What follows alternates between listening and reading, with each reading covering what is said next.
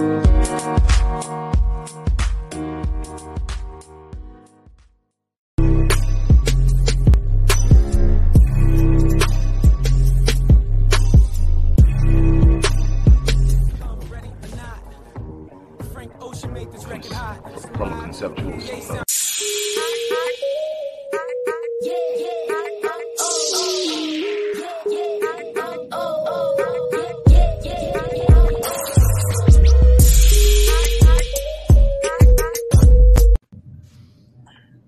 sorry, y'all. Everybody, excuse me. I'm on the wrong page. I hit the wrong one. Black voice. Now let's see. Put in. There we go. I'm sorry, everybody. I apologize. We live as hell now, but it's okay. The teachers. The teachers. The teachers. The teachers. My brothers and sisters of color, we gotta do better. No survival in this era if we turning on each other. Like a family reunited, they hate it when we together. Now let's talk about it. Listen to the teachers, let them tell you. You want facts behind your questions, Dr. Rick, give them the. Followed by wise words, introducing Dr. Michael Blanche. Many guests and activists every week leading by example. When there's problems, there's solutions. Together we are the answer. The teachers.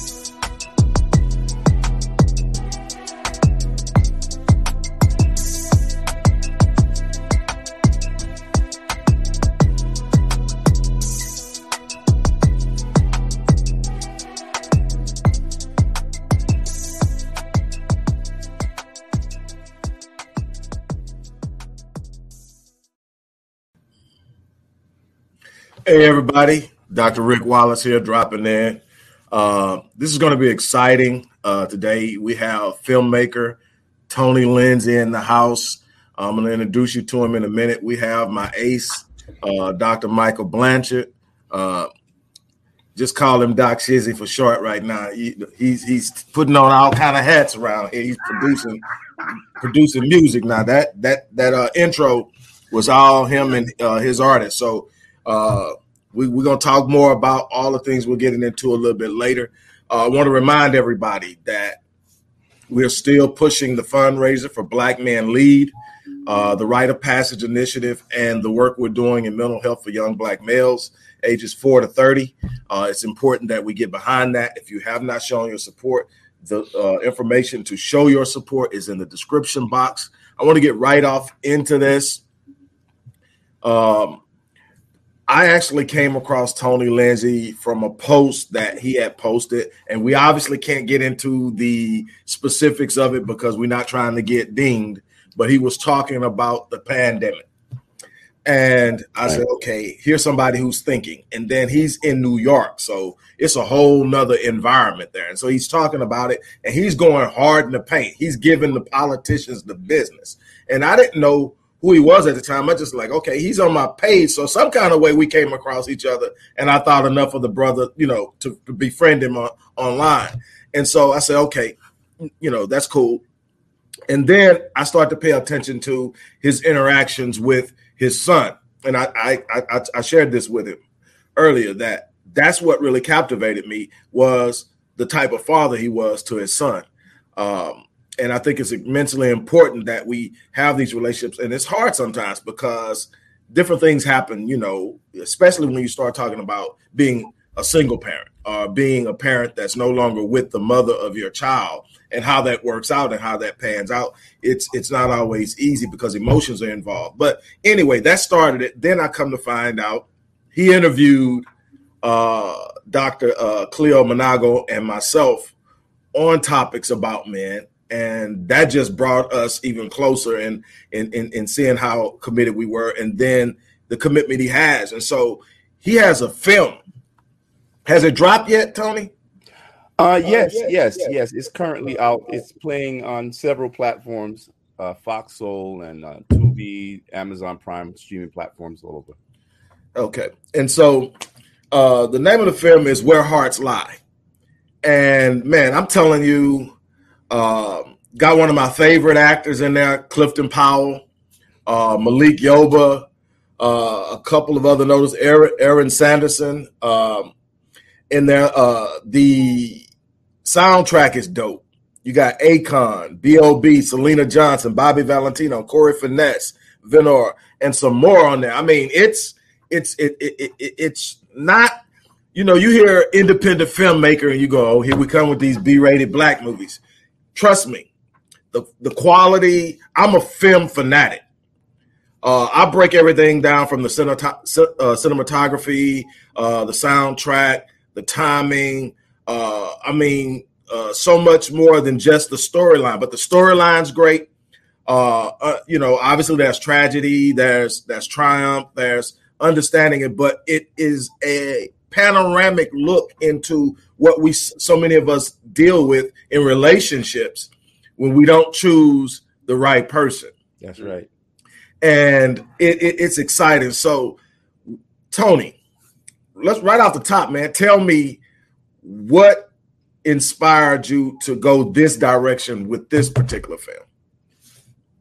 Well, I mean, a couple of reasons. I would say the primary reason um, is I I'm very driven uh, to, like you said, in, like I heard in your intro, to repair black relationships. So it was kind of interesting when I was listening to your intro uh, song.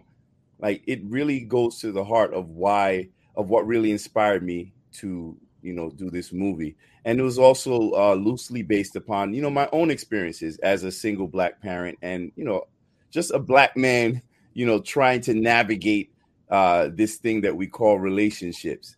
And I, I my goal was to offer the male perspective uh, the black male perspective particularly when it comes to our relationships without doing it in a way that denigrates black women but does but I, I try to do it in a way that can uh, provide some type of exposition to some of the issues that we that both black men and women have in relationships and the unrealistic expectations that we sometimes have and and you know some also the hastiness that we engage in that leads to the breakdown in those relationships it, it's, it's funny that you're mentioning this because uh, i um, have actually been pulled into a conference that's coming up that's being headed by a very dynamic woman out on the West Coast, Dr. V.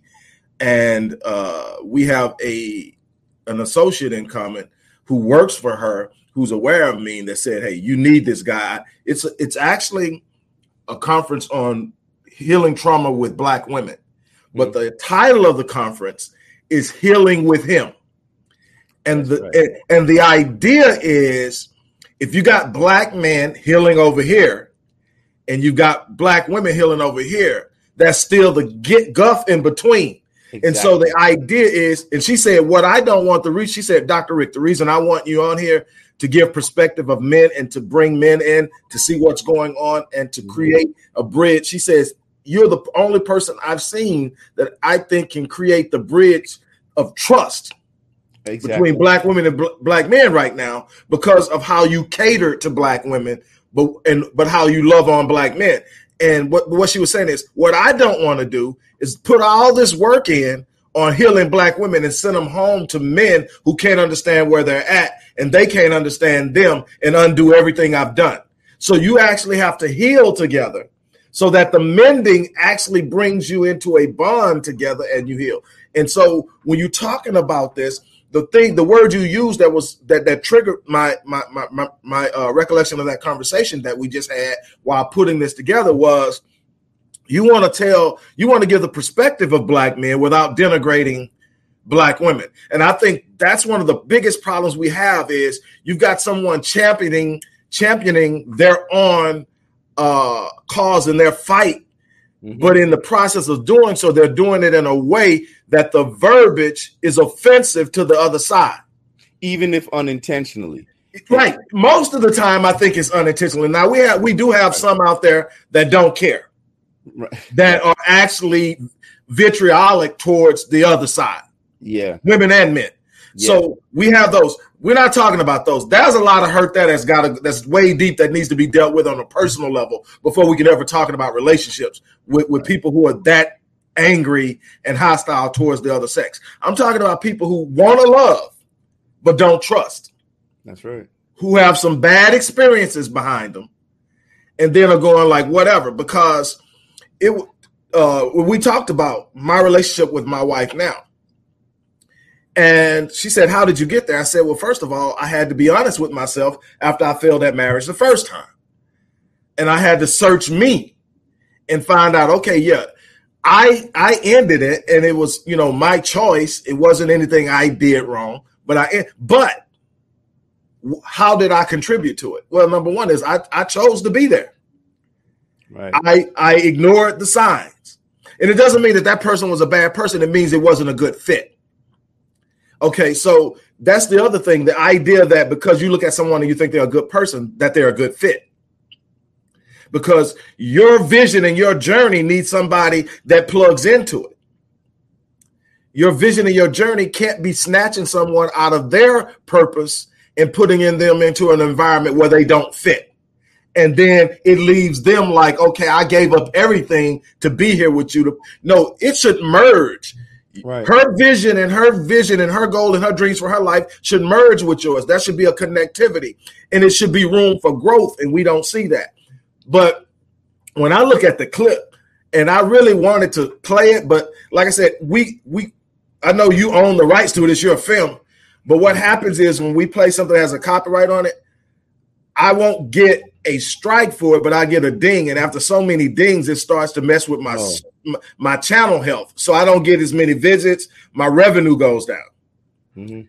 you Yeah, know, trust me, I know. anything when you do when you start checking your site health, any little thing that's got red on it, it- it's telling you that it's infected, it's negative effective. So those copyright, they're not even strikes, they're bleeps, but it takes the site health down. They're like, you know, so I'm trying to manage those, but uh it's a 30 second clip. I got the link in the box though. So for the, if those are watching, you got to check it out. Like I said, the first thing that came across to me wasn't the storyline. Storyline is off the chain.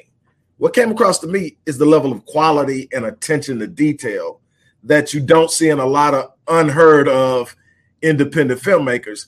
And knowing you and having, you know, paid attention to you from a distance, I I see in everything you do, from the way you deal with your kid to the way you handle your whip, all these things. I pay attention to everything. You you you you, you got a thing for detail. Right. Yes, I do. So so talk to me about how all of this came together.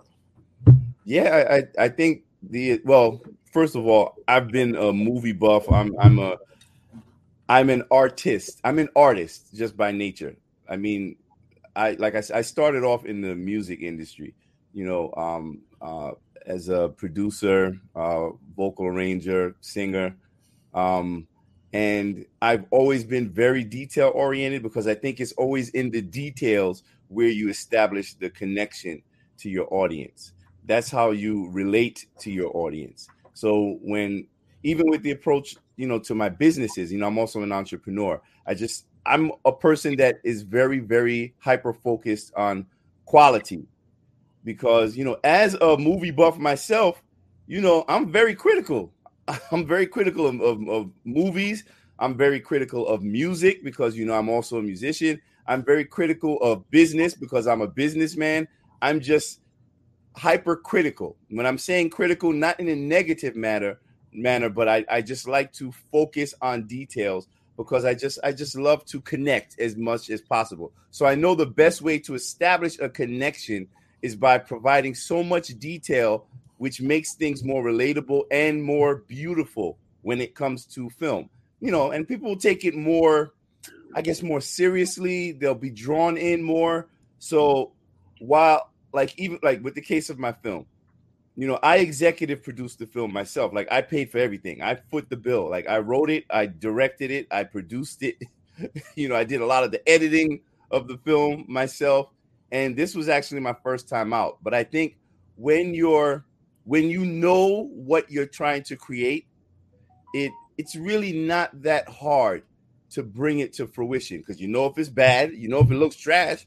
You know what I'm saying? We've seen a lot of like independent films that they may, you know, have a great story, but a lot of things like in the film industry that kind of destroys your film. One thing that most people don't even realize that destroys your film is sound. Just the audio itself. You can have beautiful cinematography, but if the sound is trash, it destroys everything in the film. You know, so I just really tried my best to uh make sure that I was very detailed and very pre- precise, as precise as possible in everything that I was putting together in the film. And I think the story drove it as well. It, it, it helped to drive it with all the detail and the storyline, and you know, tossing a couple of celebrities, you know, that I could barely afford at the time. you know, that that that that that that was that's the next question. I'm I'm like, um, how many independent fi- filmmakers first time out right end up with Clifton Powell and Malik Yoba and Taral Hicks. Yeah. Um, yeah, she she was in Belly, Keisha from Belly. She was on Right. Bronx Tale. Right. Well, like I said, I mean, I, I do have um, relationships in the industry, but with the with the case of Clifton, I really had well, my my co-producer, she had worked on him like like many like years before, but it was kind of difficult to reach Clifton because he was out in LA at the time. So you know, you go through the channels, like you look up the the manager information, IMDb, you, you send out emails, and you kind of hope that they'll get back to you. So I sent out the script. You know, I sent the script to a bunch of people. Listen, I sent the script to um, oh gosh, what's his name? Uh, um, from Lethal Weapon. I, I um the, the black guy. Um, Danny Glover Danny Glover. Yeah, sorry. And he lives here in New York City. He's he lives in Harlem. But when his people got back, there was no way I could do it because I just couldn't afford him. You know what I'm saying? Mm. And the thing that I love about Clifton, we know Clifton has been in like every movie. Like this guy is no joke. He's an uh, outstanding actor. Pinky, yeah. and, and, and he's got great range too. Yes, yes. And the thing is, it was one thing to get him to accept the role, right? But another thing is like, oh man, I'm worrying about the price because you know this guy he was in in Ray with Jamie Foxx, Oscar nominated film. He's been in like some of the some of the films from my childhood that I just love. Like he's he's this man has been in the industry for what like 50 years or 40 something years. So um surprisingly, I mean, well, let me not say surprisingly. He he we, we never heard anything from him. And it was like when we were down to the wire, we finally got a response from him. I guess something got tied up in in I don't know, red tape and he loved it. Like he loved the film. He said he really connected with the script. And because he connected so much with the script, I, he was I believe he was very um amenable to, you know, the the fees. You know what I'm saying? You know, he he you know when we when we met, he talked a lot about how he really believed in the film, but not only that, he really connected to the story as a, a black man and as a black father. And what I've seen from that storyline and and from every person that I've presented the script to, they really did love the the, the premise of it. They love, you know, just the, the whole overall angle. And what's funny is after the premiere, because we did a premiere here in New York City at AMC Theater, um, we sold out like multiple theaters just for the movie premiere. Everybody came out. Clifton was there. Taral was there. Like like a bunch of people. A lot of the artists on the film were there. Um, Bobby V was there, and the most striking thing to me was after the movie was done playing, like when the movie was finished, so many people came to me afterward, especially men, just telling me all of their stories and how they really related to so many aspects of the film. So I was very, you know, pleased just to see the connection that the story made with so many people because, you know, as a filmmaker, that's what you want. You want to connect with your audience. So as I'm sitting in the audience and, you know, I know I wrote this part hoping that someone would laugh and then you see the whole movie theater, you know, dying with laughter and then, you know, at another part, there's a part that's really touching when I was writing it, and then you see people crying. Like Clifton was actually crying at one point in the movie, and man, that that just made me feel so good, man. Just to know that people can connect to the story, and that's what kind of confirmed it for me that this is really something that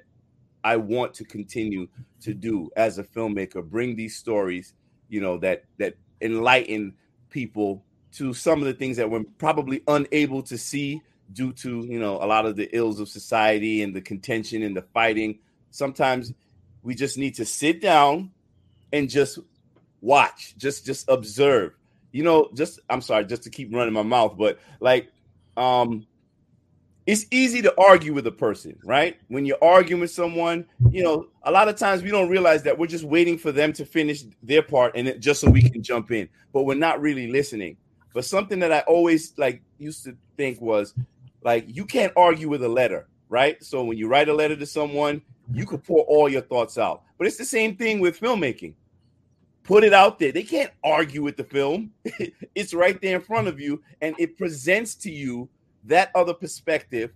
So you, you got to sit there and you got to see it. You got to soak it up, and and you know that's you, you, you know what film comes to mind.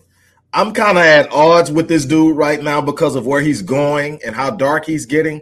But you know what film comes to mind when I think about that, where there's two sides to the story and they both have validity, but you're forced to look at the other person's side in this movie is acrimony uh, with Tyler Perry, with uh, Taraji P. Oh, Henson. Yes, yes. That movie, because there's two sides of that. There's there's a side where it took him forever for his dream to come true, and I like she stood there by him, and she was there with him through all that stuff. And you know, they grew apart, and it became dark, and it became miserable.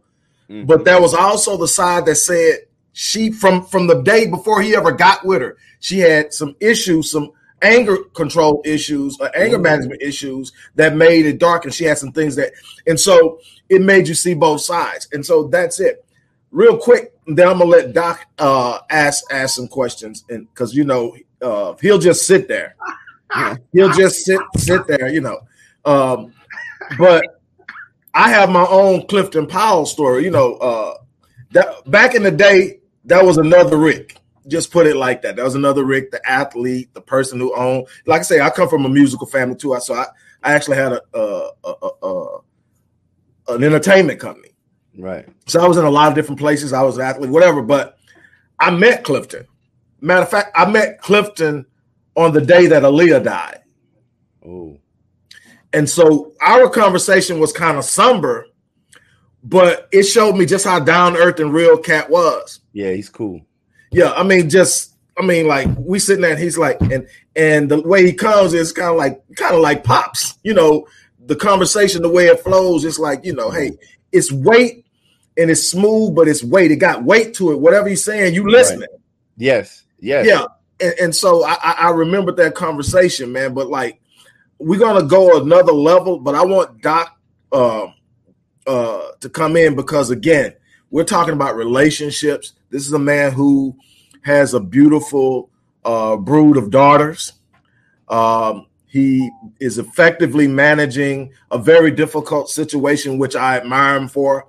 Doc, I don't even think we talk so much and we deal with each other because we're not just business partners Right. we're friends but we did but the ability for you to be across the country doing what you have to do to hold hold it down and your wife is up in uh indianapolis South Uh, Bend, South Bend. indiana i'm sorry south bend indiana and all the things then your mom is up there and all that stuff but you're managing that so you you got your own look at just what it takes Yeah, both mothers. I mean, I have an adopted mother and I have a uh, uh, biological mother, and it's interesting because my biological mother actually takes care of my adopted mother, who's 91. So, uh, yeah, so I went. Yeah. back, yeah i was- mean it's I interesting back and found my uh, biological mother, and I've known her since uh, I was 26. So it's a beautiful story, man. Hey, it could be a movie, man. You know. Yeah. You Yeah. know the, the juices were flowing just now. Malcolm. right But, But- Tony, um, one of my questions is, you know, everything starts from a vision, right? So from the time when you first had the vision of creating a movie or creating this particular movie, um, from start to finish, what was that timeline like?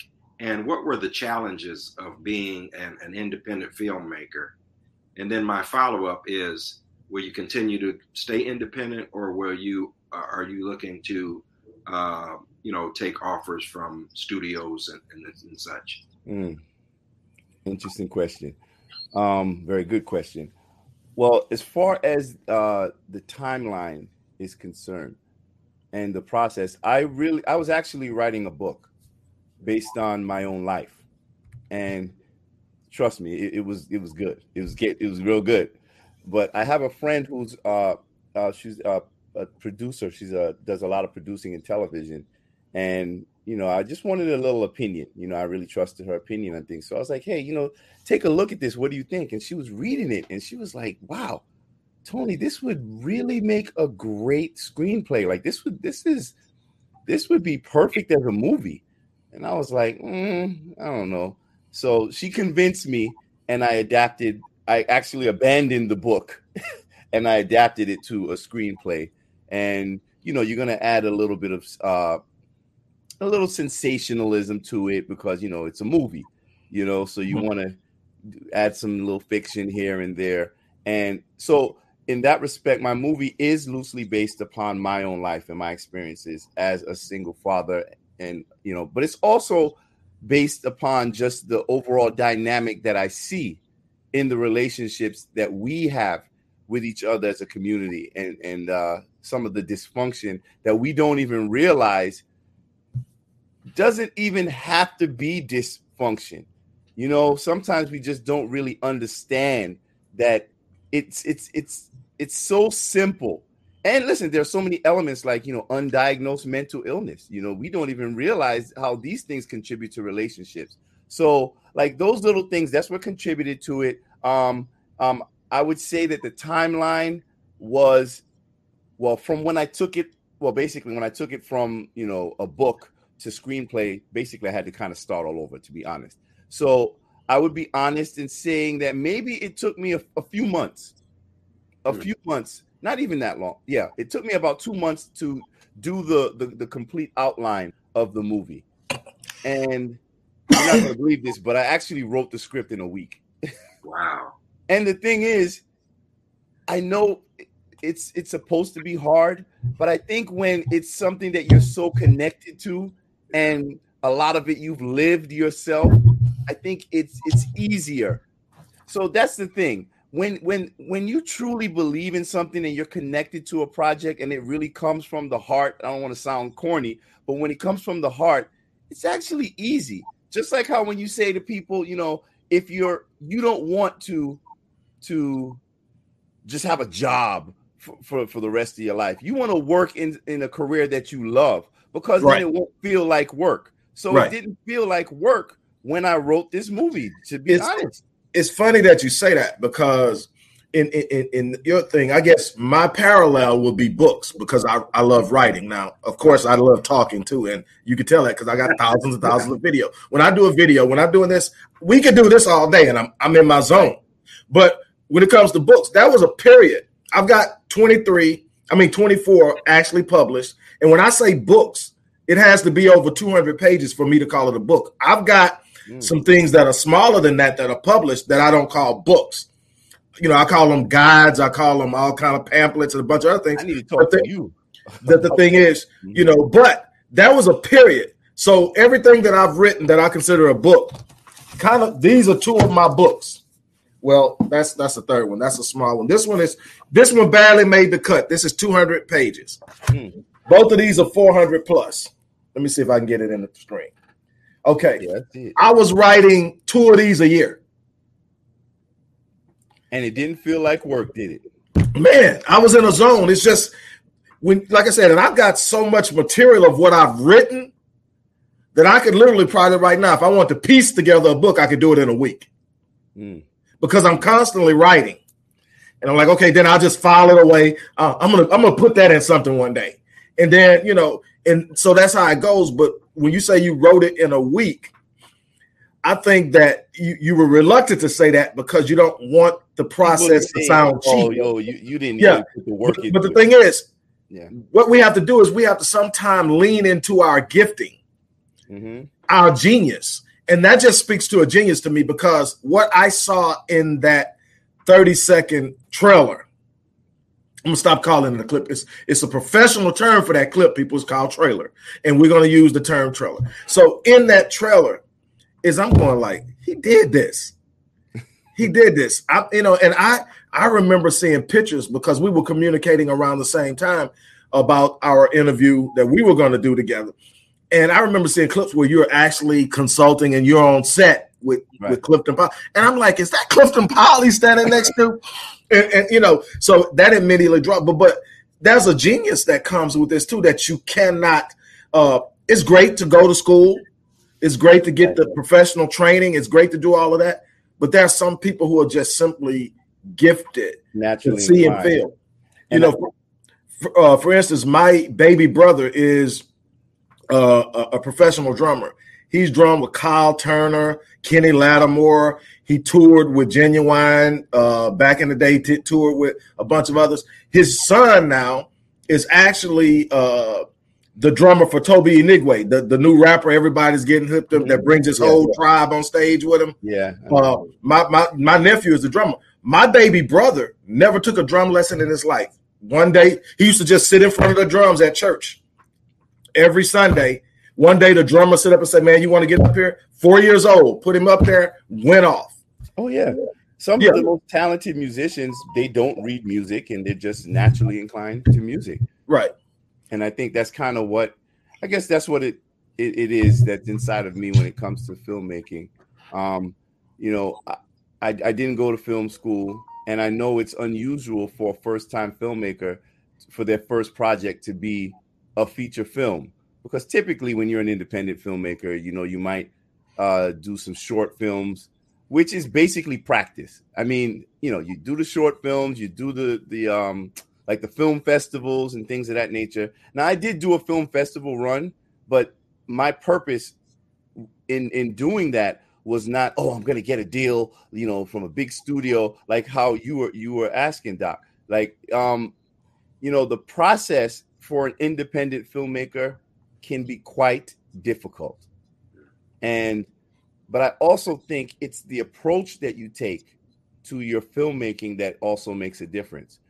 Now, I did do the film festival circuit. I actually did pretty well because I was racking up. I racked up like a dozen awards at, at so many different film festivals for like best um, editing, directing, like a lot. I got a lot of awards, so we did well.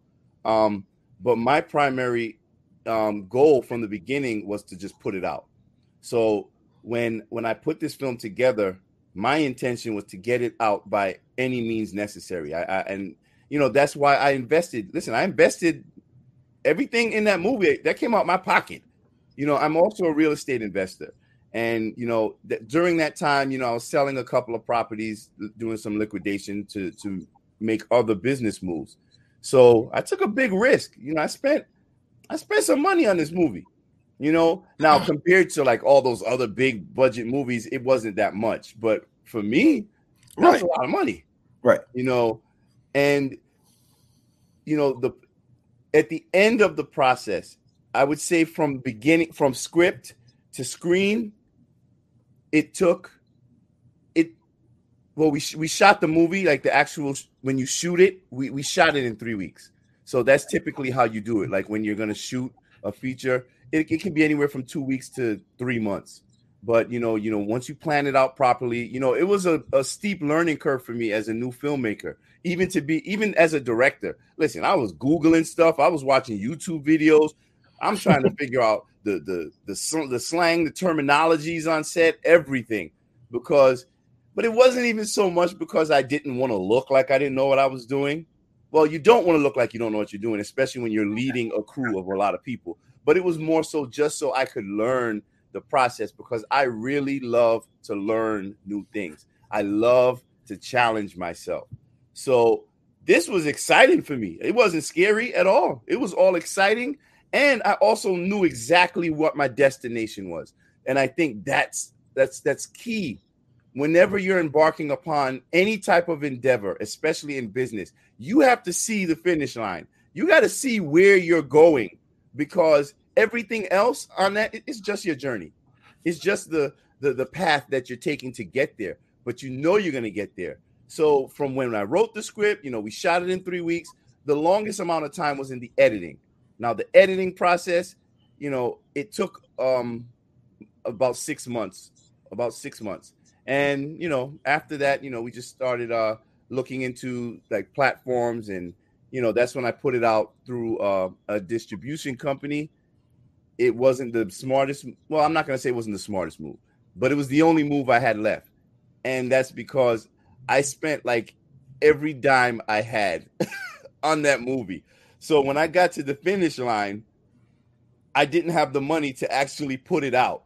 To promote it, right? Well, no, I was I had promotion money. I was I was I did the I was doing promotion, but yeah, but I got to the finish line, and when it got to like right here at the line, I did not have the funds to actually put it out. So I had to go through a distribution company and you know, the movie made money for them. For the, Uh, right. For them. But Yeah. and that's another thing. When you're an independent filmmaker, the, the truth of the matter is most times when your first film comes out, you're not going to see any money from it. You're not going to see a penny from it. And we used to say this, back, you know, even in the music industry, you, when you get in the door, you got to decide: are you going to get it with grease or without? Because that's unfortunately that's the toll that you got to pay to get in. But I was aware of that, and I looked at it as a business decision. So I just make sure that I I structured my contract so that I would not be in that that contractual agreement very long. And so in my mind, I used this distribute this distribution um, situation just as an opportunity to get the movie out and to build buzz about it. I used that for promotion. So I, I already was I wasn't even look expecting to get money from it. But my my sights were on the end of that contract because by then now people know about my movie. It was playing on on on, on a, a well-known network, you know, even though I didn't get the money for it, but it was playing on a well-known network. So now I recently became a free agent. I own everything with the film. That means all monies that that that are collected go to me, my entertainment company, and man, man, it's been great. I'm not even gonna lie to you, it's been great. But I understand the the I understand the difficulties that independent filmmakers have to go through when they're putting out their their project, especially if funding is is an issue. And I'm I've always been apprehensive about you know playing with other people's money, but I understand the value in in I guess networking and things of that nature. So when it comes to like let's say pooling resources amongst black people like that, I'm all for that. You know, I think we need more trust and we could build a lot more institutions, including uh, media, entertainment. So for that, I'm all for it. But when it came to my movie, I guess my business model was listen, if I'm not willing to invest my own money into this, like who else is going to be willing to really, you know, stand out there on a limb with me? So I think I've shown and proved that if I'm going to do something, I'm going to invest 100% into it and you know, I'm not going to I'm not into throwing away money. You know what I'm saying? So I think that actually makes a good impression for any future projects because I've been getting some nice little offers in the background. People know the story. And brothers, I've been working on some I got some things in the tank. They're good. They're going to be big. So Tony, the whole process was from from your vision to the end of the movie. Was it less than a year then? Because I'm It was okay, yeah, it was No, I'm going to say it was about 2 years. Two years. Okay. two years like the majority like you know the pre-pro the production everything uh we did all of that in let's say a little less than a year but then the next year was just all the processes that you go through the red tape in order to get the movie released so it took about two years yeah and i think that's that's kind of standard nowadays when when you do these films about two years Yeah, that sounds that sounds about right. Um, I think that uh, some points that you made that are extremely valid is number one is I tell my clients all the time, you can't expect anyone to invest more in you than you invest in yourself. right So you've got to be willing to go. And there are going to be times, and people need to understand this, whether you're talking about being an entrepreneur, whether you're talking about uh, doing something collective in the community. And I think that it's important that we're having this conversation. We have a lot of conversations and we talk about things on a collective level. I think it's really important that we talk on a collective level, but we're only as good at collectively as we are individually. true So it's in, it's important for us to develop ourselves uh, as individuals. And the thing is that you have to be willing to better yourself, and you have to be willing to invest in yourself, and you can't expect it. And there is literally going to be points where the only person that believes in what you're doing is you. It's you. Yeah. Oh, I've been there. And, and, and you've got to be good with that because we are a people, if you really think about it, we spend a lot of time trying to earn the approbation of other people. We want their approval, we want their validation, we want their acceptance. And when we don't get it, we don't feel whole. And, and we're never going to get what we need to get as long as we're behaving that way, as long as we're thinking that way. We are only going to be the true fullness of who we are when we're able to sit up and say, you know what, this is who I am.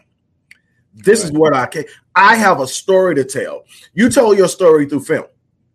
Before that, you told your story through through uh through music. Yeah. And then before, you know, in the middle of that, you were about to tell your story as an author. And I think so at some point you're going to revisit that. Okay. Okay. I- And and Doc, as an author, as a scholar, you've told your story. Okay. The thing is, everybody has a story, but very few people are telling their story. They're too busy trying to unlive it. Mm. They're too busy trying to unlive it. I don't like my story, but the thing is, tell your story Yep. because in telling your story, it gives you power to change your story.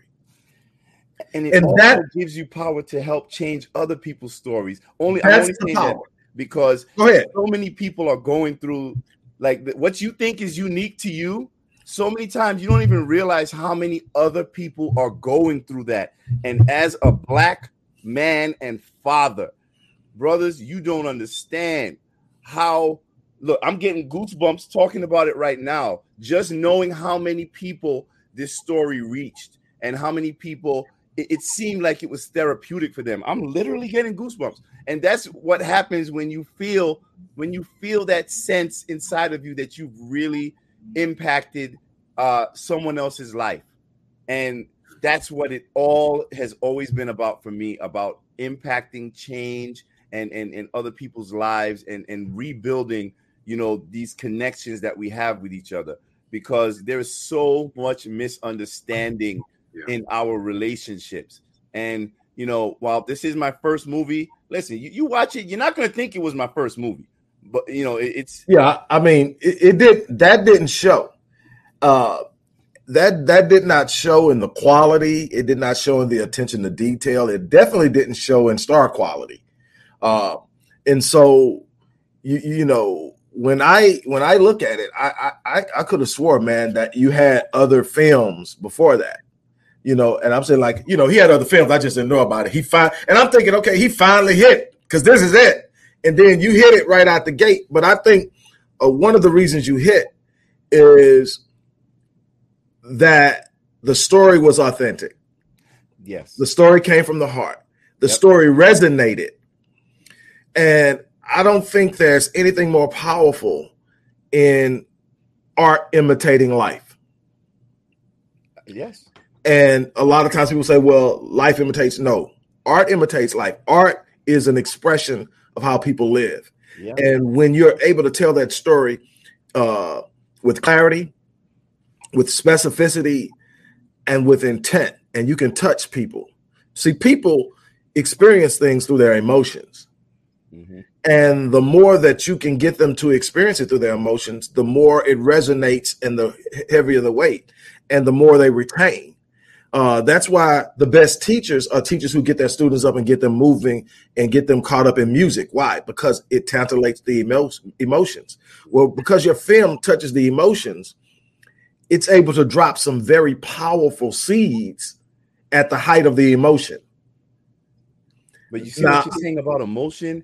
See, I think people we discount the the emotion in black men. And I think that it connects to black men on an emotional level. And so often we just kind of dismiss, you know, black men as Well, having emotion. Eh, eh, eh, Generally speaking, if you want to be honest, we're not allowed to have them. Right. If you're honest, in an open space, we're not allowed to be vulnerable. That's We're not allowed to feel or have emotions. We- We're considered weak. Yep. You acting like a woman. yes. You, you got all this. You can't say that I'm I'm struggling mentally because now you're crazy. Yes. And, and so there's no space now, even for our sisters. And this is not to discount our sisters. Anybody who knows me knows I go go to bat. Matter of fact, me, me and Doc have squared off because of how hard I go for our women. You know, uh, because I, I I know what our sisters have gone through, and you know, I I I look at what my wife went through alone as a child. And you know, so I understand why you're angry. I understand why you're afraid. I understand why you don't trust. I understand why you look at men the way you look at. I definitely understand that. But on the other side, at the same time that these young girls are growing up and going through this, there are young boys growing up with them in the same household that are under the same abuse that are going to be impacted differently because they're males. And they're right. And and they're the ones growing up marrying your daughters. And so you expecting them to do better than the girl that came up in the house under the same pressure and torment. And that's the difference. We're not given a space. There's a place for women to go. It's okay for a woman to say, I'm scared. It's okay for a woman to say, I'm frightened or I'm hurt, I'm angry. We don't have that. If we get if we if we express our anger, we're violent, we're aggressive. Right. You know, so there's no place where we can actually say, look, I'm not feeling good today. I'm having a bad day.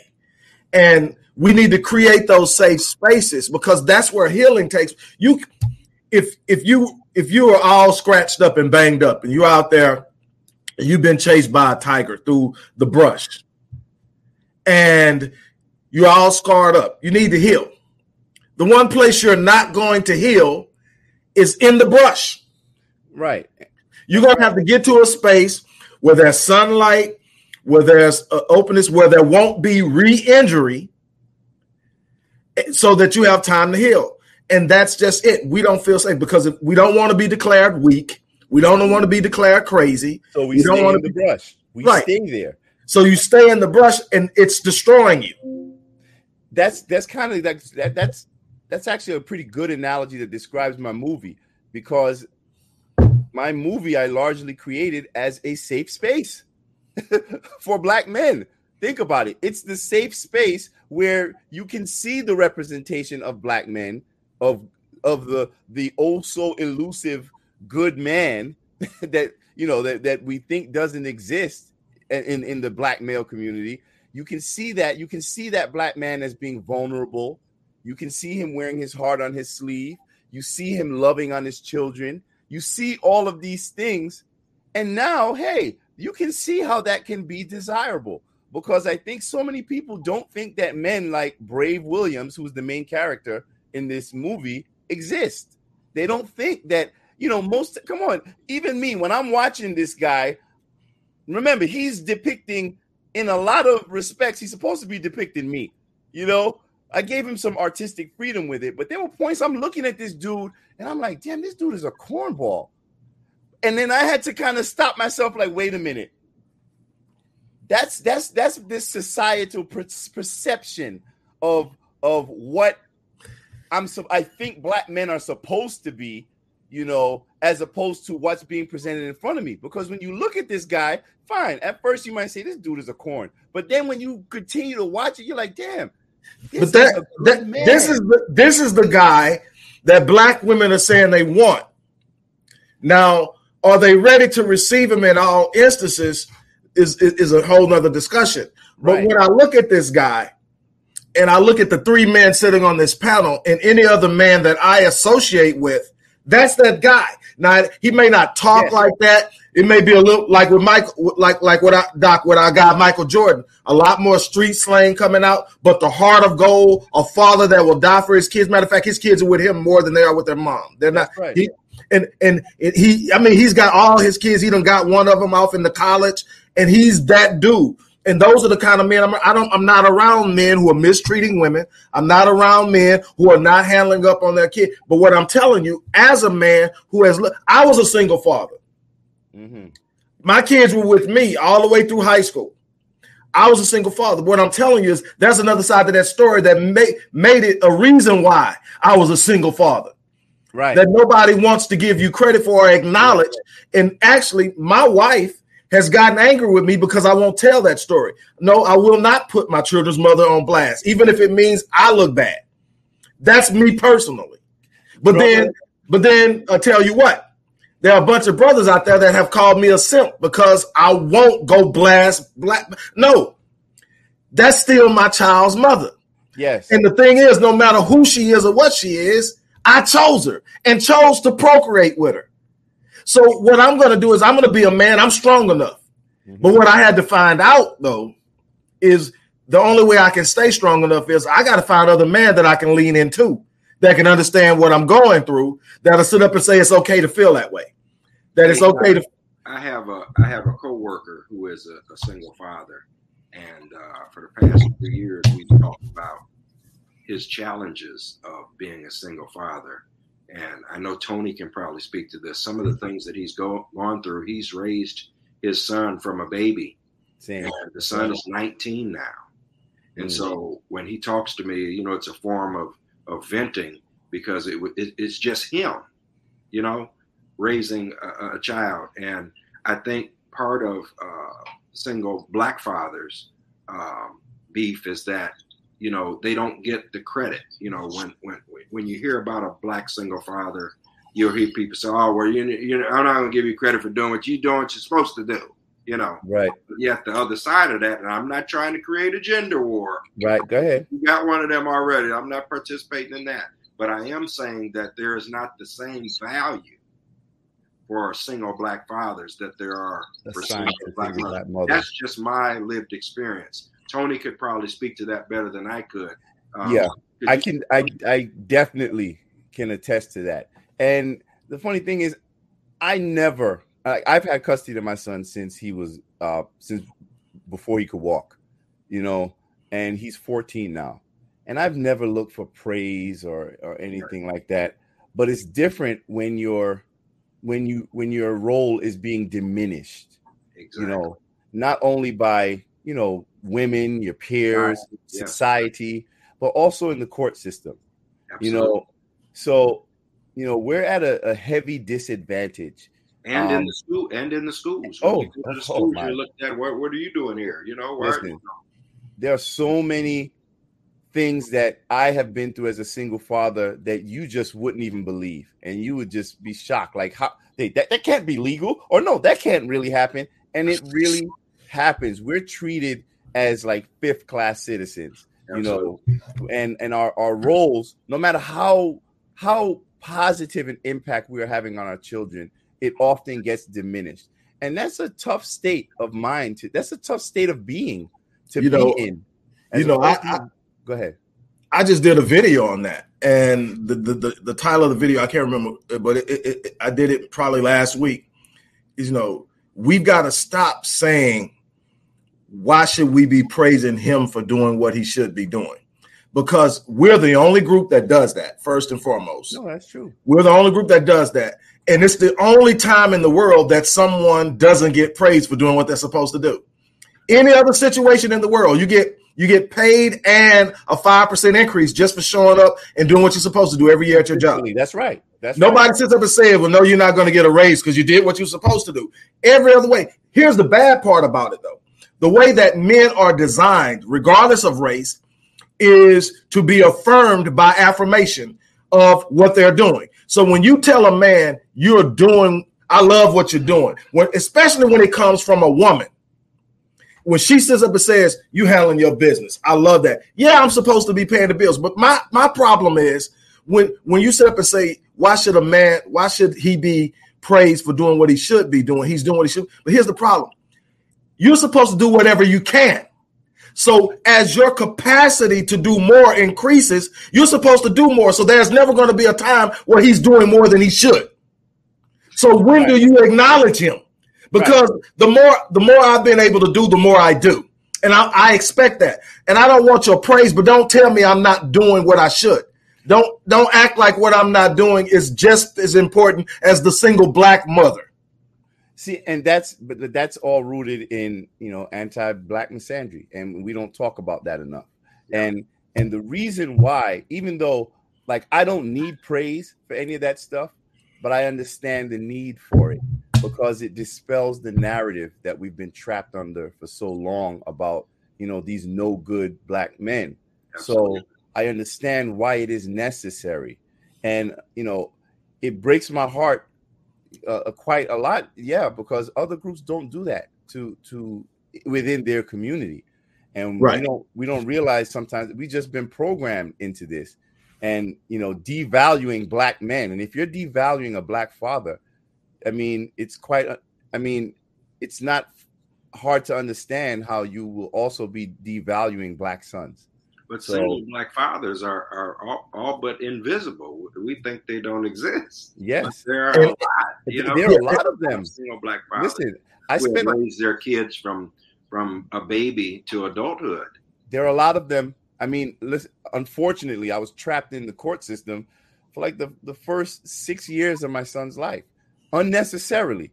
And this was it was just basically harassment and trying to punish me, you know, for for not doing certain you know, I, I don't see this is the funny see, this is the funny part. It's like even though it's I I never ever want never spoke ill of my son's mother, no matter what we went through, right? Because I never wanted to taint his relationship with her or his the balance, right? Right. But at the same time, we have to get to a place where we understand. And now, this is not every situation, but in some situations, unfortunately, that co-parent is not providing balance. Yeah. And exactly. and I found myself at a place where I kind of started to believe that I was betraying my son by misrepresenting who his mother was at that Mhm. time. So my decision at the time was, and I told her this, uh, was to step back and allow him to draw his own conclusion from that relationship with her, as opposed to me always trying to come in and save the day. And say, no, no, no, she's not. No, mm-hmm. she's she loves. She's gonna do this. I'm eh, not gonna do that anymore. As a single father, I can relate to that. I, I, I called it filtering. Yes, The experiences that my children were getting with their mom, I filtered them. Well, maybe this is what's going on. Maybe that's what's going. Hey, hey, blah blah blah blah. And plus, I always demanded and still demand to the day. And those kids are not in their thirties. And so, but I, I I it. you will respect your mom. that's right. I don't care what's going on. You know, the thing is, I filter. But uh, but but but my grandmother, who was alive at the time, told me you need to step back. Don't ever say anything ill. Stop filtering Right. because the hell you're catching in the house is because they're seeing something that isn't there. Right. Let them make up their mind. Don't taint her, don't dirty her, but let the truth be seen. These kids are not stupid.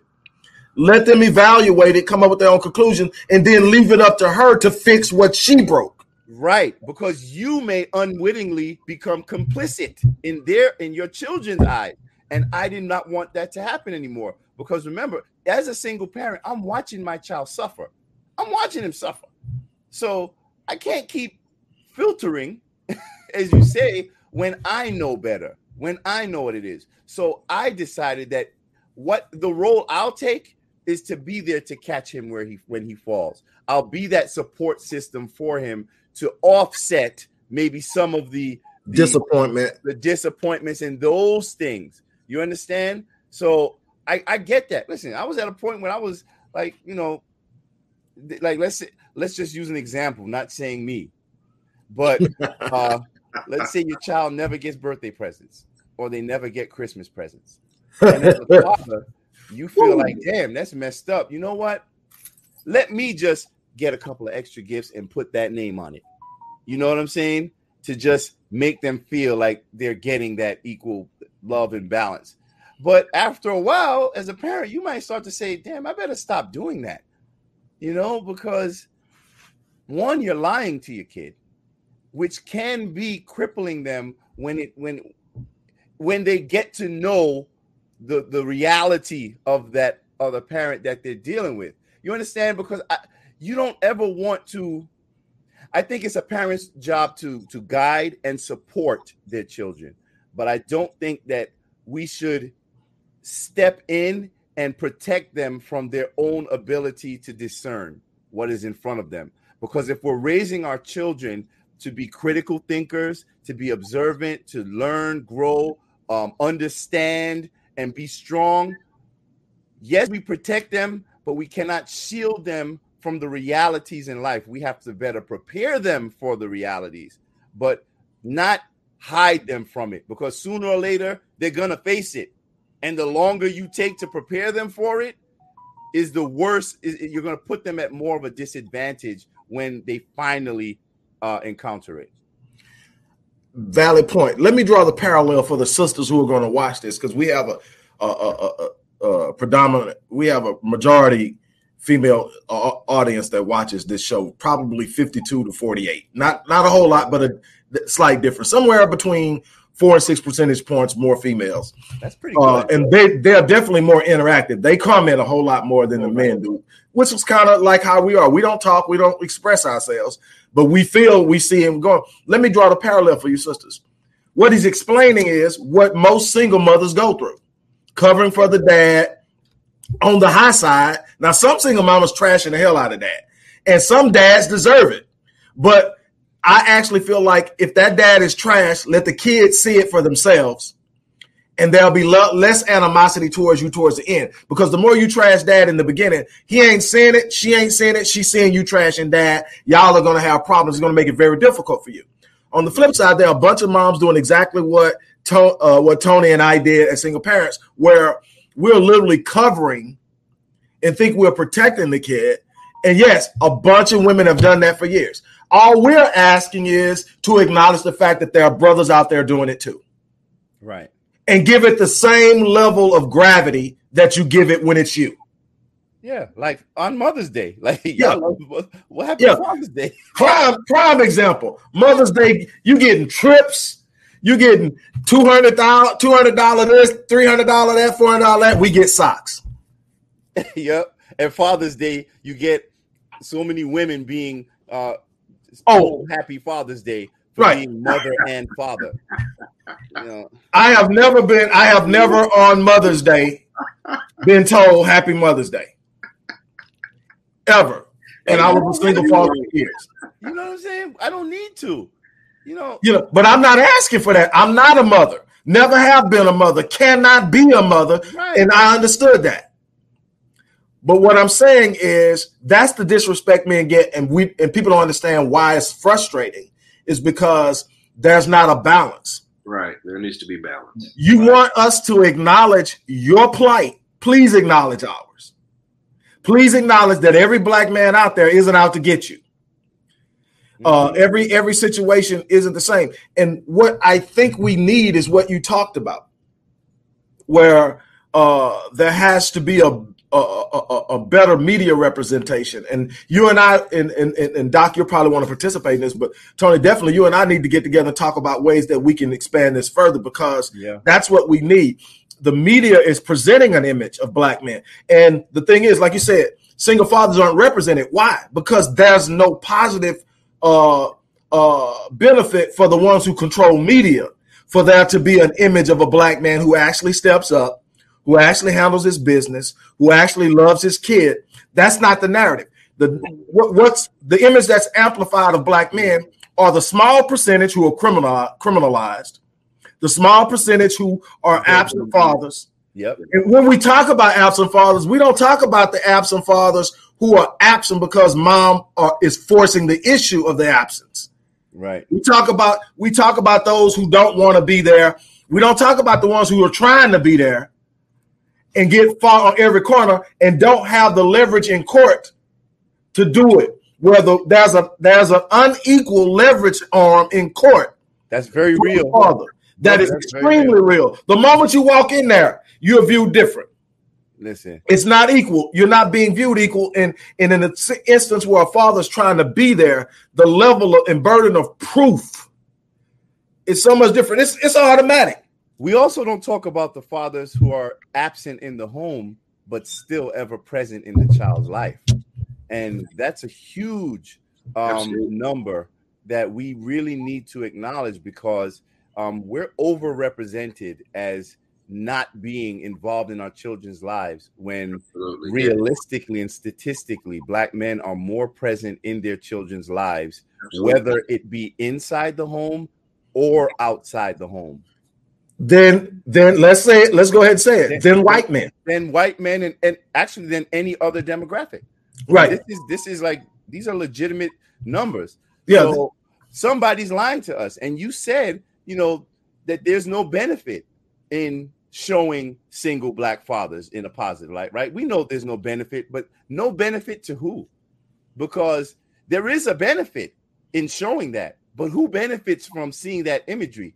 Black families, black Right. women, black children, black men, the black community. We benefit from that representation, which is why we have to understand that there is no healing. See, there's no separate healing of black women and then a separate healing of black men. It's it has always been a a, a group project. We have always listen. We have to heal together in order to repair these relationships. So you know, once and, and that does require humility, because unfortunately, and and I may offend some of your your your female viewers here when I say this, but unfortunately, black women have been placed whether they wanted it or not but black women have been placed in uh um in uh oh god what's what's the what's what's the word i want to use without sounding sounding offensive they've been placed in more of a leadership uh position when it comes to the um our community they have been placed in a position where you know they weren't necess- may not necessarily have wanted it, but they've been placed as the head of pretty much everything that guides, you know, the politics of the black community. Um, even economically, black women are kind of placed ab- above black men in this country, and I think that it, it it's harder to take black men seriously when you're used to paying all the bills or when you're used to being praised by the media and told everything is so good and wonderful about you and everything is so much magic and great about you, but black men ain't shit. So I think it becomes very hard for you to take those men seriously and listen to them and allow them um some degree of value in their voices. Because it's almost like please like like you know you know how some you, you a, a kid is going to try to step up to the parent and challenge the parent a lot of unfortunately a lot of our women when they when we try to use our voices you look at us and you're like please who are you get out of here like you, Right. you don't have a Right. say in this and i think now i'm saying all of that to say if so many entities are against black men having a voice someone is to have to listen. If if if we're truly interested in having a good a real conversation and that's black women. And sometimes when black men share how they feel it is taken as insult by some of our women or uh, like a, a challenge. Yeah, and yeah. we don't necessarily have to have this adversarial relationship with each other sometimes it's as easy as just humbling yourself and just listening to another point of view Yeah, yeah. and, And think- black yeah. men are not listened to. We're not. But the only people that we want to be listened to by is y'all, black women. Just hear us. That has been the number one complaint of all black men that I've ever met from from throughout my life. No one listens to us. So if that's the majority complaint, just maybe listen. But Man, I. I, I gotta share this. Uh, somebody I consider a colleague, uh, a distant mentee, and also a client now.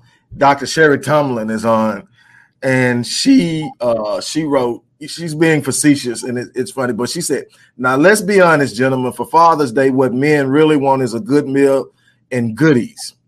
I'm not gonna even try to figure out and define what goodies is. I'm not. I'm not gonna do it. But he says one of one of my clients uh, told me he worked hard for his money. Then his children took his money and bought him gifts, bought him gifts for a Father's Yeah, Day. that's And, you know, but I, I, I- I just thought that that that was kind of funny. But the thing is, I don't want expensive gifts for Father's Day. The, the, the comparison for Father's Day and what mothers get is the gravity and the respect and the level of relevant, I mean, relevance that mothers have as far as fathers have, and the importance to the home and the importance to the upbringing of the child is equal, different, but equal.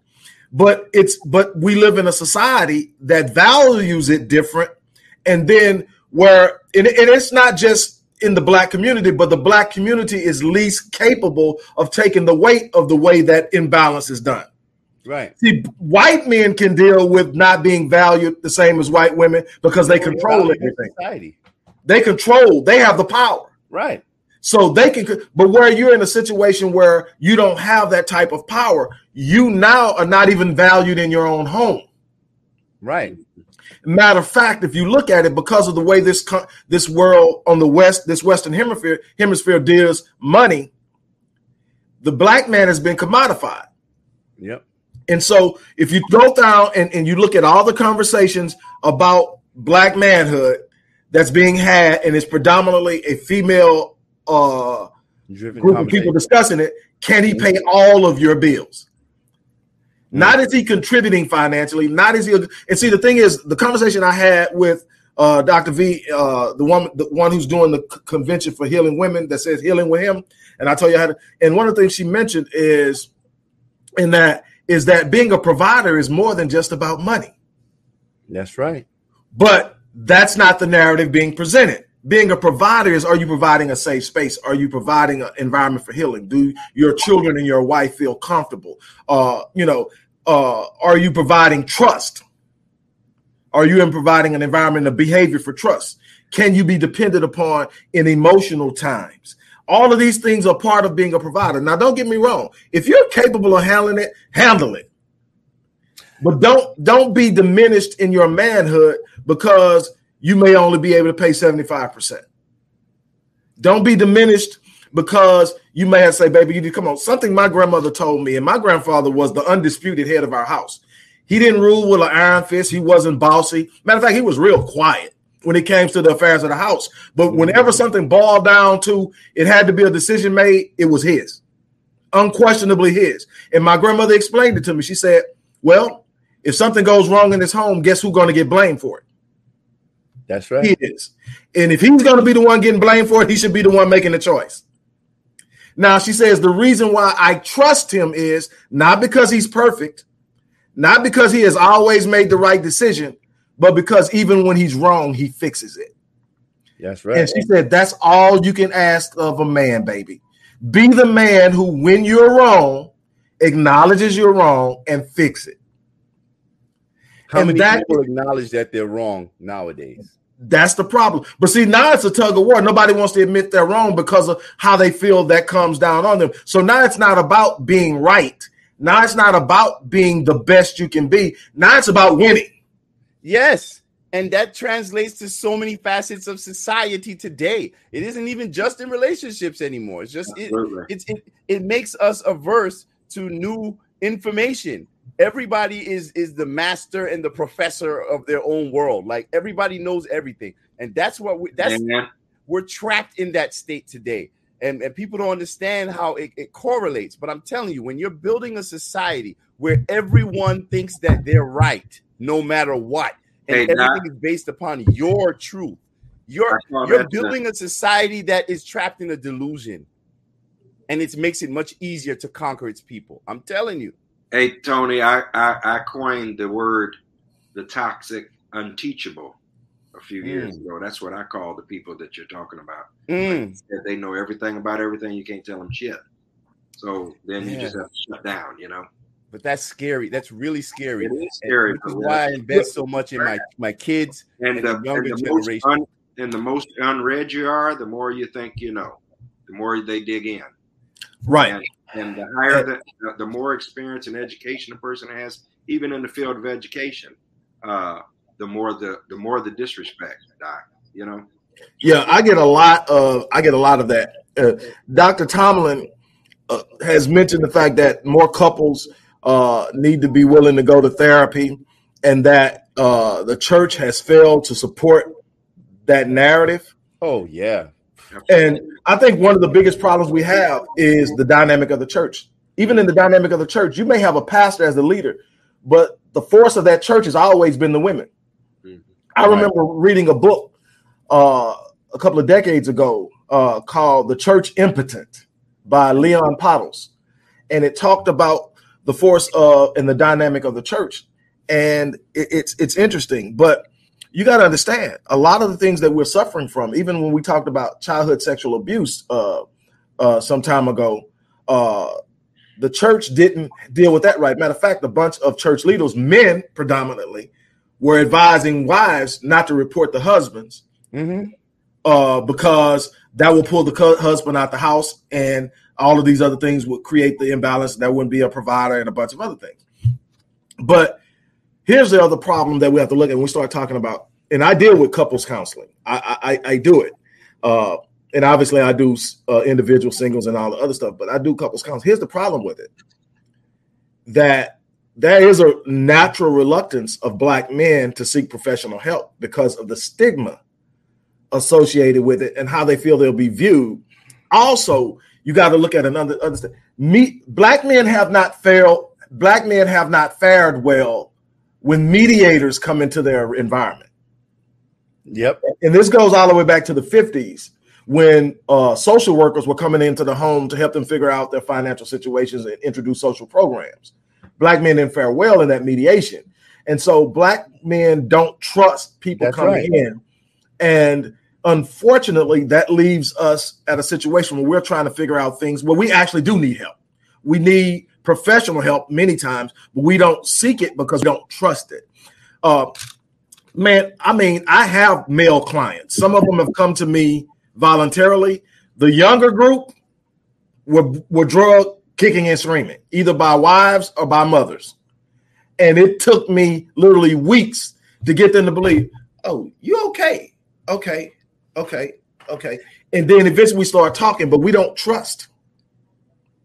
Actually, you know what? Uh, On that topic of, of black men seeking like you know mental health services, things of that nature, that has been like a, a taboo subject for a while, you know, with black men. But I will say this: as a a, a black man, a black man myself, who um, I, I consider myself to be a very a fairly strong and centered individual.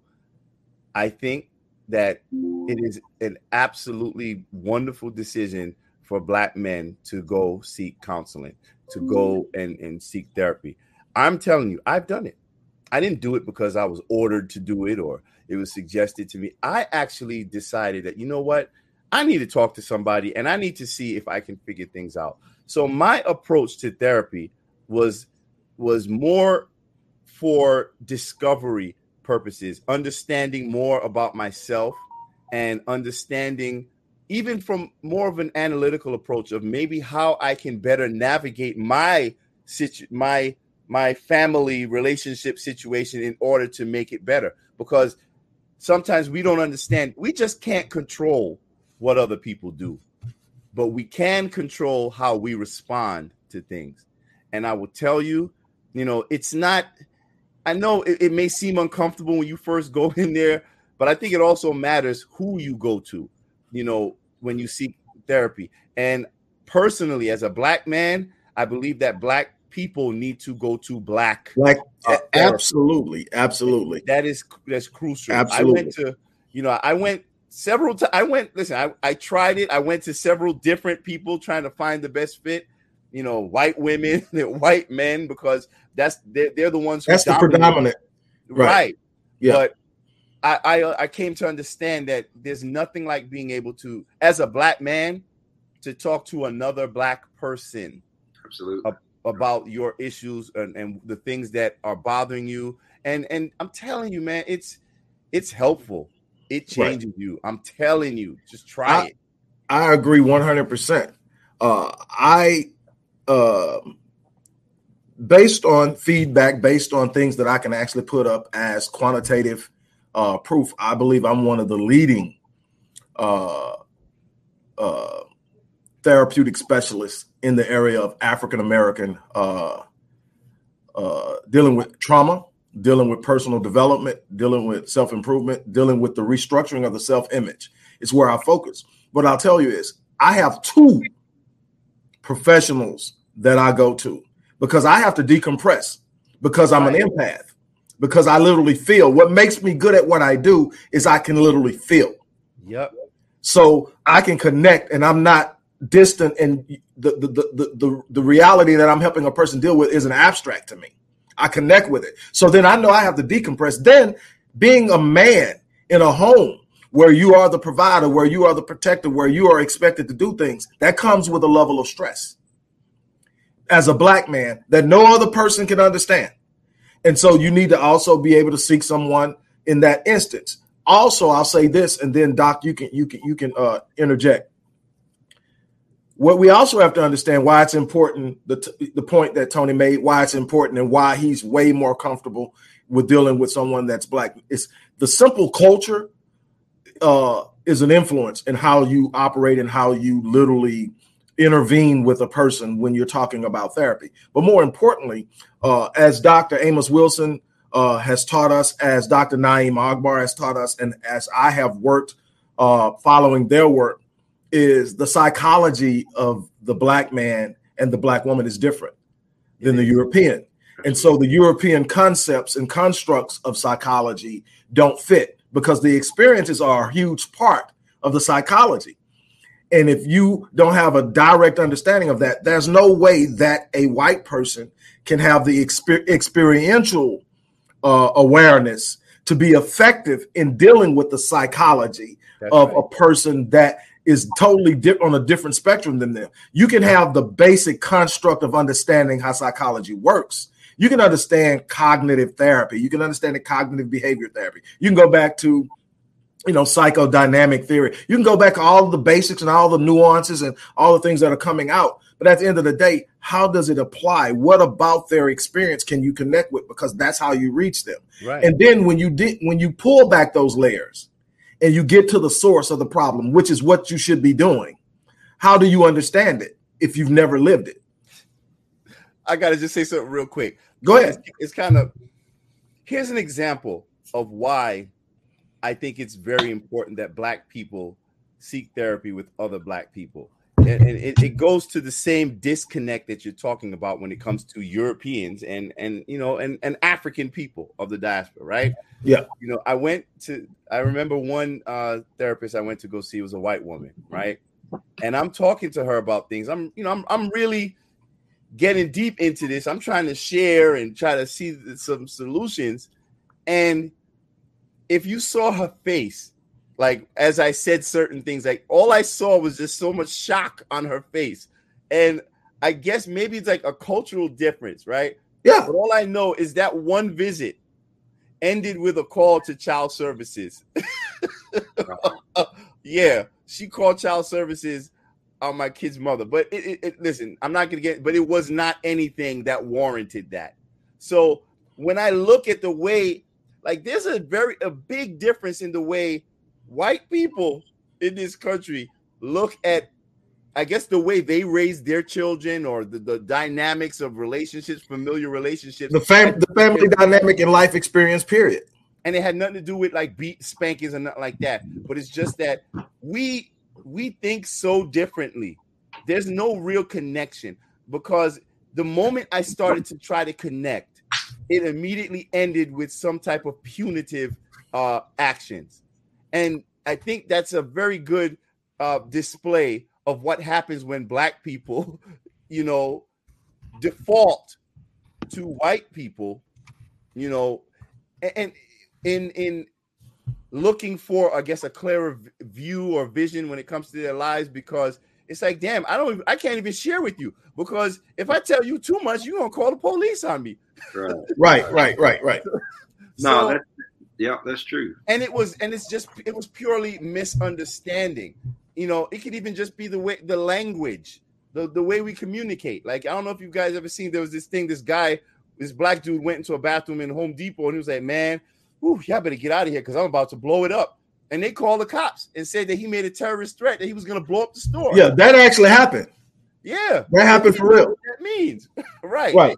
You know and and and uh something as simple as that that uh that the cultural communication the, the lapse the lapse in understanding in that and it it, it, it can happen uh a lot more than you think you know um that was an extreme situation but it was real and it happened Right. because Actually happened, yeah. people people don't understand that when someone a black person walks off in the bathroom and says I'm about to blow it up, everybody knows what's about to happen. Get the hell out of it because it's about to get funky, you know. But uh, you know, to the wrong people, uh, it means something totally different because we are creative in our communication. Yes. And you know, I mean, the whole idea of hip hop, you being in the music industry, well, everybody up here at some point is now in the mu- music industry or have been. Right. So Right. when you start talking about communicating, the whole idea of hip hop was a new language. And it was not just only revealed in rap music, which is where everybody thinks of hip hop, they think about rap. No, it was in the clothing, it was in the communication, it was in the poetry, uh, it was in the direct, uh, direct, direct. But the thing is, you came up with something like dope. Dope doesn't mean to them what it means to us Right. fly, you know, uh, you know, fresh, all of these different things that we came up with, and I'm using the real simple things that everybody recognizes. Right. But there's a level of communication that is extremely creative that's ours. That only someone else, uh, that only someone from the inside can understand, Understand. and really relate to and communicate. Yep. And so I think that part of us has also that that the fact that that part of us is always suppressed because we're functioning in an environment where no one understands it. Right. Yeah, And so- yeah, Doc. It, it it stretches across. We've had this conversation many times, even within education, but it stretches across education, mm. politics, every field of human endeavor, and you know, in that we have to admit that the lineage and culture and lived experiences of people do matter. Whether we're talking about education, right. whether we're talking about uh, counseling services, therapy, what have you. You know, we don't exist in a vacuum.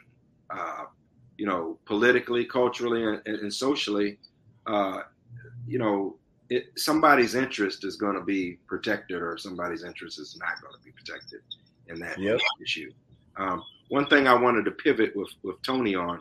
Um, we, we seem to be, to me, we seem to be stuck in a particular genre of movies. Either it's uh, a lot of murder and mayhem, or we get involved in a slave movie, or we get involved in, you know, uh, white sa- a white savior movie. Yeah. Uh, can you speak a little bit about that and tell me where you think we need to go as uh, because you know does do we have the stomach for the type of movies that we say we want to hear, but then when we look at the numbers for the movie, it's somewhat different. I know I asked you a lot there, but No, no, no. You're right. Listen, I, I've, I, the biggest issue I have with Hollywood, with with the movie industry, is the horrible representation of black people, um, highlighted by the abysmal representation of black men, where we're always represented as either criminals or uh, like uh, if we have money, it's because we're like drug dealers or athletes or, or celebrity. You know, it's there's never. It's a very flattened perception, a flattened uh, representation of black life that is always presented to us through entertainment media. Um, so one of the things I wanted to do was to present another side that we all can relate to and which actually represents 90 something percent of us anyway. And the funny thing is, these stories, you know, these everyday nice stories, they exist everywhere else. But in but for for black people, like I mean, we'll go to a we'll go to see when Harry met Sally or or all of these beautiful love stories that we see in white Hollywood, right? But when it comes to black people, we just don't seem interested enough in that. But we want to see the dysfunction. Right, because black dysfunction is very profitable. It not only in you know the entertainment media, it's also in news media, you know, social media. Black dysfunction is profitable. And we need to just we already know who benefits from the black dysfunction. But I think that it's important that um, as filmmakers, we start to ch- change that representation and it is tough. Listen, it is tough because everybody, you know, people are they've gotten kind of used to the ratchetness, you know, the the the hood stuff, the love and hip hop type vibe stuff where you know it's not interesting unless you got two black women fighting and pulling each other's Right, hair out. right. The, or- the Madea, the Madea Mammy uh, genre. Yeah, or the mammy displays or the the the, the servitude movies, you know, with black slaves and butlers and this and that. Like, you know, black when Black History Month comes around, they celebrating black voices. All you ever see is black is, is slave movies and getting with that's not our voices. Right, Those are- right, that's right. not our voices. So we need to continue to support independent black film. I, Absolutely. I cannot stress that enough because some of the best stories you're going to find from independent filmmakers. We just may not have the, the big budgets and and the you know the financial support as a lot of these other filmmakers, white filmmakers, let's be real, and other groups. But our stories are what influence culture. We set the trends Right. you know, in so many ways. Listen, black stories are told all the time, but they're often replaced with white faces, and we don't even realize that. We have the story, None of them in the barbershop. Right? so you yeah, so you know what? We want to bring the stories that are told in the barbershop or the stories that that your grandmama told you or your aunties or your uncles the, the you know the stories that they went through back in the days. We have beautiful amazing stories that we all can connect to because that's what that's what captivates your audience. When they can connect to it when they can feel it when they've experienced it those experiences. We've gotten hooked on the experiences of others mm. you know that we can't necessarily relate to. We just aspire to it you know it's glamorized. So we're like ooh, ooh I, I wish that could be us. But we don't even realize the value in, in in so many of our own representations and our own stories. So we just need to recondition the the the imagery recondition the mind by continuing to to present more and more content. Listen at this point i don't care if if it's not shot the greatest. You know what i'm saying because i do appreciate a great story and content and i have noticed there has been uh, um a, a, a huge surge in content from black filmmakers um content creators and I say keep it coming, brother. Keep it coming. Not everybody's gonna have the best quality, but as you know, they continue to build their audience. You know, you can build a budget and you can start to to get better quality. But when you truly understand and you truly relate to storytelling, because I think we've just lost storytelling. That's why mm-hmm. you're seeing all of these remakes of all these old movies because they're out of ideas. Exactly. they're out of ideas. And now you know a lot of black black content creators we got our copyright stuff together. So you can't just dip in and steal people's stuff like that anymore. So you see a lot of these larger studios and and and production companies they're shopping for screenwriters. They're, they're shopping for for writers now because they want to take your stuff and you know slap another you know name on it. But i say black people continue to tell your stories and black and and as the audience the consumers we have to support we can't keep talking about support black business and and you know when we see black businesses black creators we're not really following behind them. That mm. that's disappointing and i think that's you know we've kind of been conditioned into this mindset where we just look at black stuff as not interesting enough or not professional enough. And bruh at the end of the day that's where all the the true talent is in the black independent filmmaking community. And I, I i would encourage people to just just delve into it more. Just look you know That's interesting that you talked about uh, the lack of creativity. I just read an article just yesterday about how, you know, 70 some, I think it said 70 some percent of the movies uh, out are, are remakes. So there isn't a whole lot of uh, creativity out there. I mean, there is, but uh, we're not we're not coming to the forefront like you say. And, That's right. uh, yeah.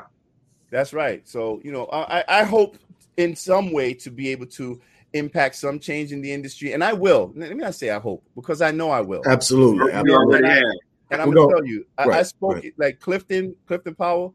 like we're, we became really good friends. You know, just after you know the movie. When I say that guy is so cool and down to earth, he's probably one of the most genuine people, if not the most genuine person I've met in this industry, in the in the you know film entertainment entertainment industry. He's very um uh giving.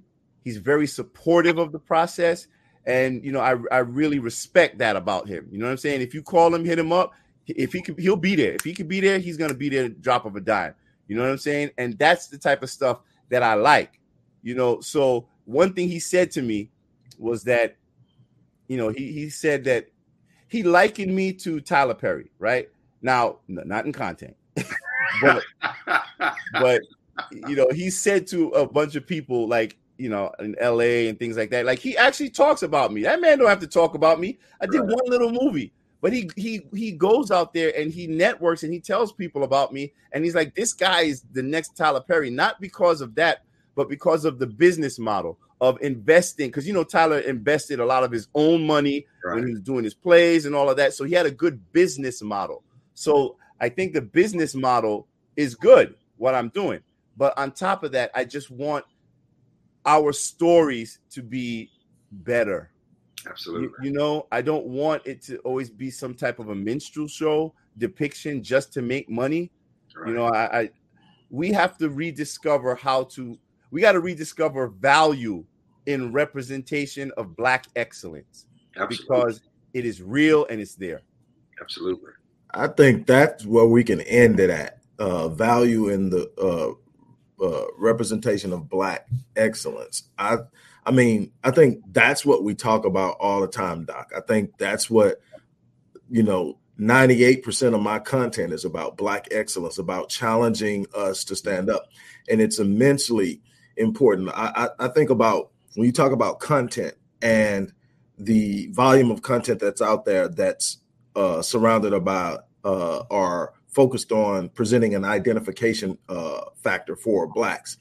I think about uh, uh, wow, name disappeared that quick. As much as I call his name, uh, but he he uh, he ran one of the largest PR firm, fir- firms uh, on the globe, uh, and he's he's uh, CEO emeritus of the company. But he wrote a book called Brainwashed and his name is going to pop into my head as much as I quote him. Uh, Tom Burrell.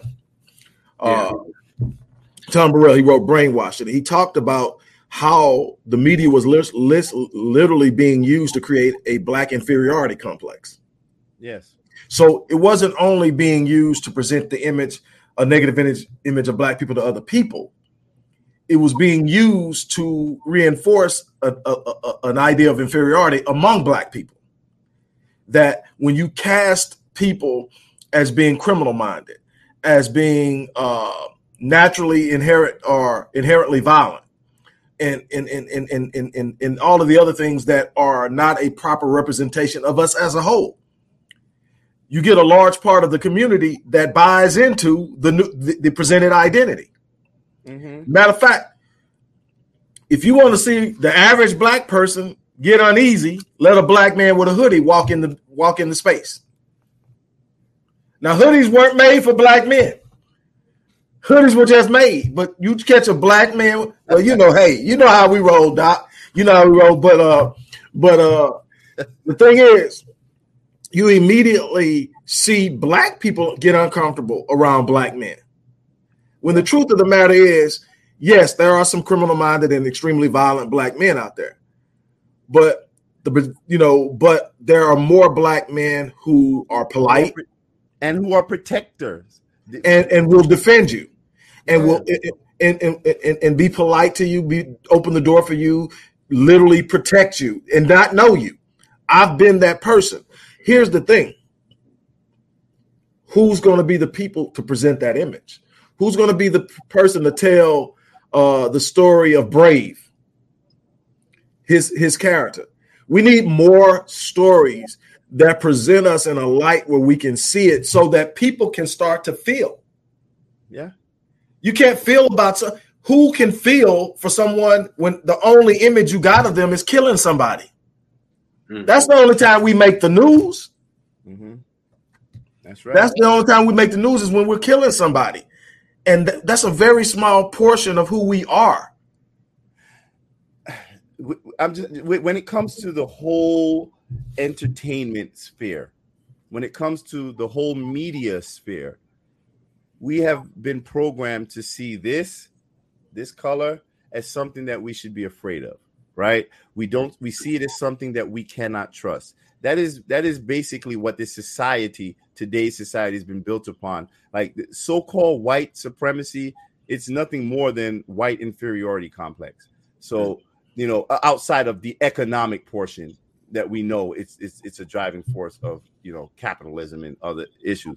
But I just think the sooner we start to see um, black men as protection, as uh, opposed to something someone we should be afraid of, then I think things will change. So it is it is imperative that we get more of these positive representations because that's the best way to you know keep us as a marginalized community keep us relegated to a position of being second class third class citizens when we maintain this dysfunction and how is that dysfunction maintained by continuing to have us see each other as adversaries as opposed to family Absolutely.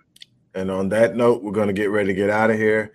Uh, as we stated at the beginning of the show, uh, we're still pushing the fundraisers for Black Man Lead. Speaking of Black Men, Black Man Lead, Rite of Passage initiative for young Black males ages 4 to 30.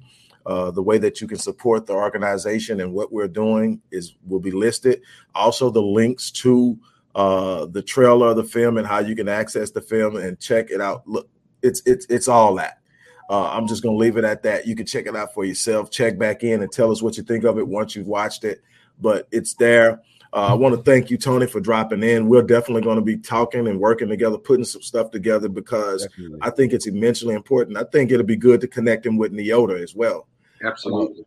Absolutely. And uh, uh, Neota is the brainchild behind Alt Black News and Alt Black Media.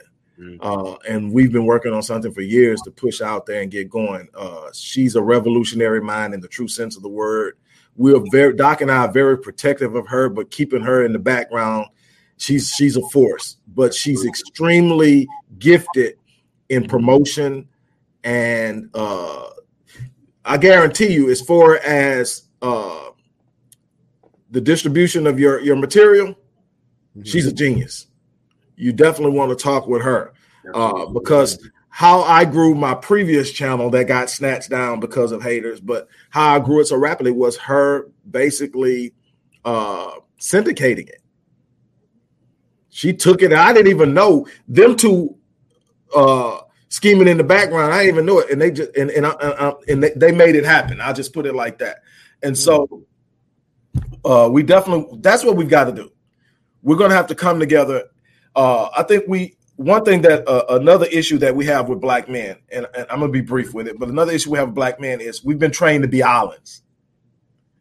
We operate independently, and we're out there going hard in and doing great stuff, but we're doing it out on an island by ourselves, and we haven't been trained to link up and empower one another and say, Yeah. you know what, Oh, 20 man. is better than one Brother, and that's you know. that's that's the goal that we cannot let 2022 pass us and have this kind of talent just right here and we've had some bad black brothers on this show we can't let the talent that's just here right now come out of 2022 and have not done something that totally shakes the world it's absolutely unacceptable just look out this year. I, I just want to tell you that. Like what you just said is exactly my goal and what I've been working on, bringing in a collective of these talented brothers together. Because I know, like, just in my where I come from, like, I know a lot of like really talented young brothers, but we're always doing this over here,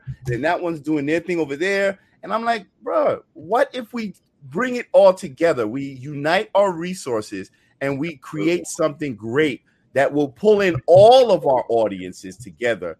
Do you know, man? There is so much success, profit, everything in just black unification when we come together and we we understand how to properly network with each other. That's how we build institutions. That's how we really build our power by group grouping, whether it's group economics, you know, grouping together in entertainment and storytelling. think tanks. The, the idea of creating think tanks to literally de- develop the strategies of conglomerizing our efforts and so that we become a force. That's the greatest fear of white America. Ooh, somebody in your comment section wrote, "Yes, come together and scale up." I actually like that term, scale up. Doesn't that sound like a nice, like Yeah. Yeah. Absolutely. Matter of fact, we put it on for everybody to see. I like That that. is, yeah, exactly. That's it. That's what we've got to do. You know, the one of the things Doc, you and I have talked about, and I know we need to get off, but one of the things you and I talked about was the fact that we've got all these independent personalities, and what ends up happening is the ego gets in the way, Right. and then we get to beefing with one another. Right. We Yeah. become competition instead of comrades. Yeah. Right? We see the competition instead of the opportunity. Yes. That's the problem we have. And if you notice, Doc, you and I have talked about this. People say, you know, we you know some stuff that that I've had some interactions with other people that nobody else knows about it. And people ask, well, why you don't put them on blast? Because it doesn't serve the collective. That's Absolutely. right. The only thing putting them on blast will do is serve my ego. Yeah. And my, my love for my people is bigger than my ego. So there's some things that I know about some of the people that everybody's big up in that could, could, could put things under question, but that doesn't help. Right. Watch how other people do it. One of the things I did back in the day when I, you know, when I said that was the other me, I dealt in independent uh gym. Gyms, I, I sold loose diamonds and stuff like that. So I dealt with Jews a lot. And one thing I found out quickly, there's a place in Houston where I got a lot of my stuff from, and there's a, it's an alphabet. It's from the outside. You would never be able to know uh, what's in there, but it's protected by HPD. And you go in it, and every suite in there is an independent jewelry dealer. And it's cameras everywhere. You go in there, and what I would do is I would go in and what I found out real quickly, and a, a couple of the Jewish guys in there kind of took me in and, and kind of taught me how how I was going to have to move around if I was ever going to really uh, get a hold. But what I would find is I would go in, and I didn't realize it was happening at first. I would go in and I would talk to one guy, and I would say, and he would say, "No, I'll, I'll sell it to you for this." You know, we're talking about certain clarity, certain weight, and a bunch of other things, certain cuts. And I'm like, okay. So then I'll go upstairs two floors to another guy, and by the time I get in there, they're watching me on the camera. They know where I'm going. By the time I get there, that same quote, I mean to the dime, is what I'm going to get. And they not, they might not even like each other, but they will not allow someone from the outside to come in and, Exactly. and leverage them against one another to win. Exactly. Mhm. And he told me, he says, you're never going to get a different price because we're not going to allow you to use us against us. Mhm. And so I had to learn that. And so the, the, the, the that's that's where we've got to be. We've got to learn how I'm not. That's why I've never stood up and came out and said anything. I might come out and talk about a behavior, but I'm not taking That's shot. perfect. If I take a shot by name at somebody, I don't even think they're a part of the collective anymore. Like I go all out at Steve Harvey because I don't think he's bringing anything to the table for us. He's handling him. Good for him, but he's not a part of the community. Now, people that are out there actually in, in their heart trying to give are human, just like me. And I'm gonna give them the space to be human. And I'm not gonna come at you that way. If I got a problem with you, I'll call you. Hmm. And you'll know how I feel about it, but then I'm done. Let's get back out there and go to work.